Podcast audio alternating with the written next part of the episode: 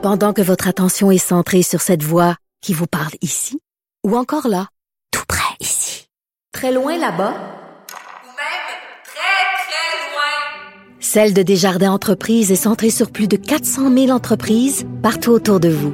Depuis plus de 120 ans, nos équipes dédiées accompagnent les entrepreneurs d'ici à chaque étape pour qu'ils puissent rester centrés sur ce qui compte, la croissance de leur entreprise.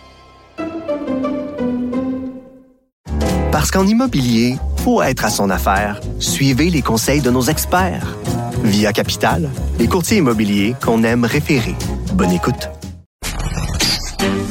C'est au-delà du scandale. C'est ce que je crois. Mais là, avec ce qu'on a vu, ce qu'on a vu de nos yeux vus, c'est vrai. Puis en plus, je vais vous dire une chose. Regardez ce qui se passe. On se bat plus, on dira plus rien. Mais je ferai pas ça. Un esprit pas comme les autres. Denise Bombardier. Denise, euh, en avril, le 6 ou 7 avril, il y a une infirmière qui est rentrée au CHSLD Aaron. Et euh, après ça, elle parlait des policiers. On a pu entendre un extrait du témoignage qu'elle livrait aux policiers de ce qu'elle a vu. Et sa mère était à ce CHSLD-là. J'écoutais ça dans mon auto et je pleurais. Vraiment. Ah oui. Oui. C'est épouvantable. Je sais. Je sais. Je sais. Et on ne on a on sera jamais capable d'identifier une personne responsable de toute de toute cette histoire. C'est vous voyez bien là que c'est impossible. Hein? On ne sait pas d'où viennent les d'où viennent les ordres. On ne sait pas euh, si les gens disent la vérité ou pas. On ne peut pas faire d'enquête euh, générale sur tous les cas d'exploitation des gens affaiblis, euh, euh, malades au Québec actuellement. Déshydraté, de Denise, déshydraté, déshydraté, là. Il ne buvait pas depuis des jours. On a même, on y avait même, les préposés avaient même pas le temps de leur donner un petit verre d'eau. Non. Et là, euh, la seule, comment voulez-vous, la seule chose, c'est que les gens qui sont témoins de ça et qui ne sont pas eux. Les témoins, c'est ceux qui soignent. Il faudrait qu'ils aient le courage, mais c'est un courage que tu peux pas avoir personnellement. Parce que quand tu travailles dans un de ces centres-là, hein, tu gagnes pas 5 millions par année euh, comme, le, comme le président de Netflix ou je ne sais trop quel organisme. Hein. Alors donc, tu, les gens se taisent. Et moi, une des choses, Richard, puis c'est pas parce que je veux pas répondre à votre question, une des choses qui me frappe, parce que c'est infiniment plus fréquent que par le passé. Maintenant, les gens, ils parlent aux journalistes, ils veulent plus donner leur nom. Hmm. D'ailleurs, le journaliste le dit, euh, on a bon, on a inventé des prénoms, ou alors on n'a pas donné le nom de famille parce qu'il veut pas être identifié, et qui disent des choses assez banales parfois hein, qui ne mettraient pas en cause leur fonction, les gens ont peur de parler. C'est c'est ça la chape de plomb qui nous est tombée dessus avec toutes ces censures et, et toutes ces incapacités à dire les choses telles qu'elles sont. On dit que on dit dans l'ancien temps, dans l'ancien temps de Duplessis, hmm. eh bien, il y avait des gens, figurez-vous, dans l'ancien temps de Duplessis, qui dénonçait les choses sur la place publique. Déjà, à ce moment-là. Mais là maintenant, alors qu'on pense que tout le monde peut s'exprimer, c'est pas vrai. Les gens sont de plus en plus frileux, les gens sont de plus en plus peureux, sont de plus en plus inquiets et ils ne veulent pas parler. C'est tout de même incroyable. Et on s'enfonce.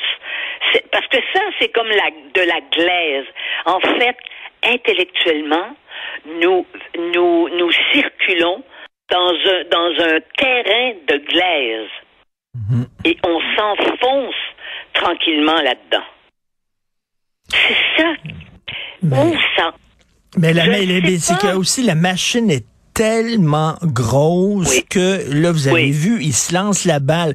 Quand, quand moi j'ai entendu là, la copropriétaire du, du CHSLD Aaron appelez au 811 à Info Santé. C'est la ligne qu'on appelle là, quand on a de la fièvre et tout ça. Parce que j'essaie de contacter le CIUS, puis ça répond pas, personne me parle, je suis obligé de vous appeler vous. Là, on dit c'est une faillite du système, mais complète, là. Mais il fallait qu'elle fallait qu'elle appelle les médias et qu'ils débarquent Ben oui. en, comme une armée avec des caméras. Voyez-vous? Parce que maintenant, si ça n'est pas vu et si ce n'est pas entendu, ça n'existe pas.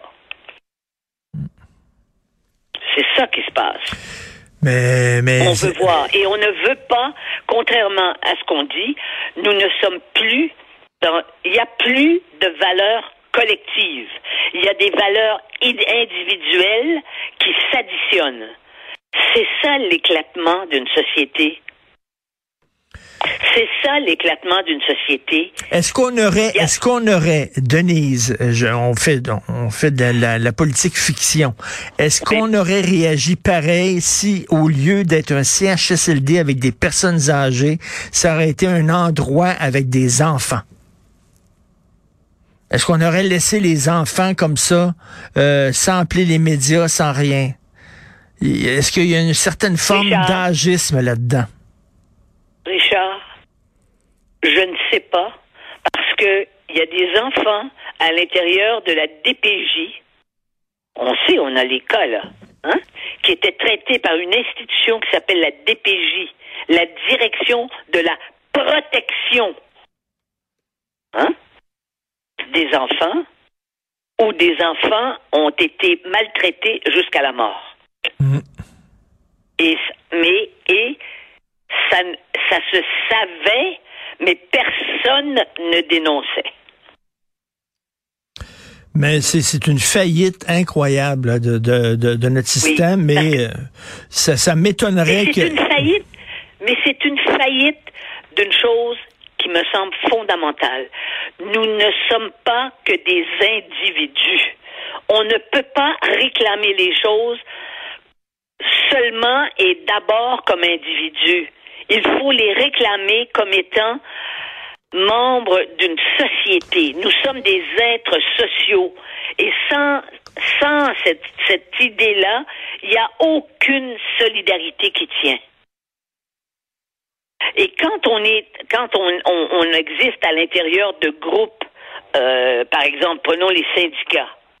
Mais un syndicat corporatiste, c'est le contraire de l'esprit syndical tel que qui, qui a existé. Et il y a des gens qui se sont battus et qui ont perdu leur vie pour pour pour pour, pour créer les syndicats.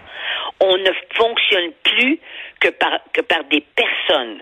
Et il est évident que le Québec a- pra- pratique à la fois l'agisme et ça j'en parle pas moi. Mais moi je vois le regard sur moi. Hein?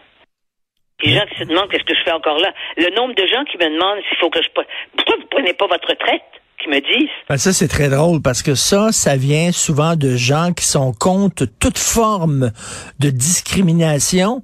Mais par contre, tasse-toi, t'as des cheveux blancs, tasse-toi, boomer. Ça, par exemple, la discrimination sur l'âge, ils ont pas l'air à s'en foutre. Ouais. Oui.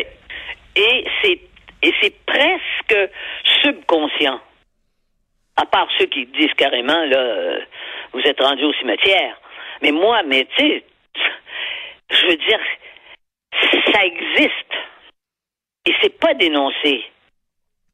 Mais, Mais les petits enfants, et je- je- les- les- écoutez, le, le- le nombre de personnes âgées dans les résidences pour personnes âgées, moi, je vais voir ma mère régulièrement, je l'appelle Oui. tous les jours. Le nom, puis puis qu'est-ce que ma mère se fait dire? T'es chanceuse. T'es chanceuse parce que moi, j'en ai pas de visite, puis j'en ai pas d'appel au téléphone. C'est ça, là. C'est tout le temps, c'est une chose de dire, ah, c'est le système, c'est le gouvernement, Moi, mais nous-mêmes. Oui. Moi, je n'ai plus personne de ma famille. Ma mère était la onzième de onze enfants. Hein? Donc, il y avait une différence énorme entre les plus vieux. Moi, je n'ai plus aucune famille. D'accord? Mais moi, quand mes tantes ont été, parce que j'ai des tantes qui ont, comme on dit, cassé maison dans les années 70, 80. Je suis d'abord, je les ai aidés à trouver, c'était plus facile à ce moment-là. Euh, et puis, euh, je voyais comment ça, comment elles étaient, comment elles ont été traitées. Mais c'était, c'était comme des salons. on entrait là, il y avait des pièces, c'était comme des beaux salons. Et, et ma tante, une de mes tantes, qui est une ouvrière, qui a été toute sa vie, qui est une ouvrière, qui a été repasseuse, qui a repassé des robes euh, avec des fers à vapeur qui, qui, qui pesaient à peu près 50 livres. Elle avait des, de la corne dans la main droite. Euh, jusqu'à la fin de ses jours. Ma tante, elle disait, c'est incroyable, c'est plus beau que chez nous. Hein? C'était une amélioration par rapport à- au petit appartement euh, qu'elle avait habité avec son frère jusqu'à ce qu'il meure. Parce que euh, dans ce temps-là, quand ils n'étaient pas mariés, les frères et sœurs, ça vivait ensemble. Puis les familles, ça- il y avait encore des familles. Mais euh, c'était ça. C'était un lieu qui était respectueux des gens. Ouais, mais Et- là, euh, Mais ça fait pas si longtemps. Et vous voyez la dégradation, comment ça s'est fait? et, mais en tout cas, c'est le système de santé là, qui est vraiment là. Je comprends qu'on veuille, euh, on veuille le, là, refaire de A à Z. là. Oui. Oui. Moi, je vais vous dire une chose. Et vous savez, vous savez que je suis, euh, je crois pas en Dieu. Euh, donc, et vous savez que j'ai dénoncé euh, l'Église catholique. Hein? J'ai fait une enfant, j'ai fait un roman qui s'appelle Une enfance à l'eau bénite. Cette, la- cette éducation catholique bornée. Mais je peux vous dire que l'éclatement total Mm. de l'encadrement religieux a fait que les gens ont perdu des repères. Mm. Parce qu'il y avait à l'intérieur de cette, de cette, de, de, de, de cette culture catholique, il y avait des lieux où les personnes âgées allaient jouer aux cartes l'après-midi. Puis il y avait des religieuses qui étaient là, euh, qui leur, qui leur faisaient des biscuits puis du café. Euh, et puis c'était pas payant. euh, Et qu'il y avait un sens, qu'il y avait un sens d'une mission. Il y avait des institutions pour les encadrer. Ben oui, vous avez raison. Raison. Puis il y avait des institutions qui prenaient soin des pauvres aussi, puis euh, Oui. puis des déshérités, puis du. euh, Oui. de- Oui, et ben moi oui. après, un jour, j'avais fait le j'avais fait dans un dans une intervention à la télévision Radio Canada l'éloge de la générosité personnelle et je m'étais fait descendre par un, Hmm. un, un sociologue de la du de la de de de, de je sais pas quoi un patenté qui faisait des, qui avait fait une thèse de doctorat pour prouver que les gens qui exprimaient de la générosité vis-à-vis les, les pauvres, c'est qu'ils les méprisaient en fait Oui. et que c'était une façon de les écraser. Donc la- les idéologies sont même rentrées là-dedans Et pour donner. dire que c'était de l'exploitation, c'est pas comme ça qu'on réglait le problème de la pauvreté. Du- Au fond, ce qu'ils voulaient, c'est un pays, c'est un, c'est une société complètement socialisée, là, tu sais. Et en Mais terminant- en ça- terminant- Ça a joué dans les années 80, ça jouait, là. C'était dans la tête des gens, ça. Des choses comme ça. En terminant, Denise, Denise, en terminant, je sais que vous êtes amie avec Denis Arcan. En tout cas, lui, on- il était prophétique. On vit Oui. dans un film de Denis Arcan. On Oui. vit dans l'âge des ténèbres, on vit dans les invasions Oui. barbares et on vit dans raison. l'éclat américain. Ce gars-là a tout vu, tout prévu, tout. Alors, euh, vous le saluerez quand, quand on le verra. C'était un prophète, littéralement. Merci beaucoup, Oui, Denise. et bon je- week-end. vous savez que je vis avec lui quand je suis en, en Floride. On est dans le même immeuble, en plus. Ah ouais. Mais il est, il est, mais il est très, il est devenu très silencieux. Ben, Probablement parce que parce qu'il est déprimé, parce qu'il avait, il avait lui porté ça, cette douleur-là en lui pour faire ces films-là. Mais ça fait 30 ans, ces films-là. Oui, mais, Et mais maintenant, ça, c'est la réalité. Vous avez raison. il, il- il- il a tout vu, puis c'est ça qui doit le déprimer, parce que il- il- il- la, la réalité a rattrapé la fiction la plus la plus crépusculaire qu'on pouvait imaginer. Oui. Merci, Parce bon week-end. Ce sont les pessimistes qui doivent avoir l'espoir que les choses changent. Parce que ceux qui disent ah, tout va aller bien, c'est terrible. Ce sont des tueurs d'espoir.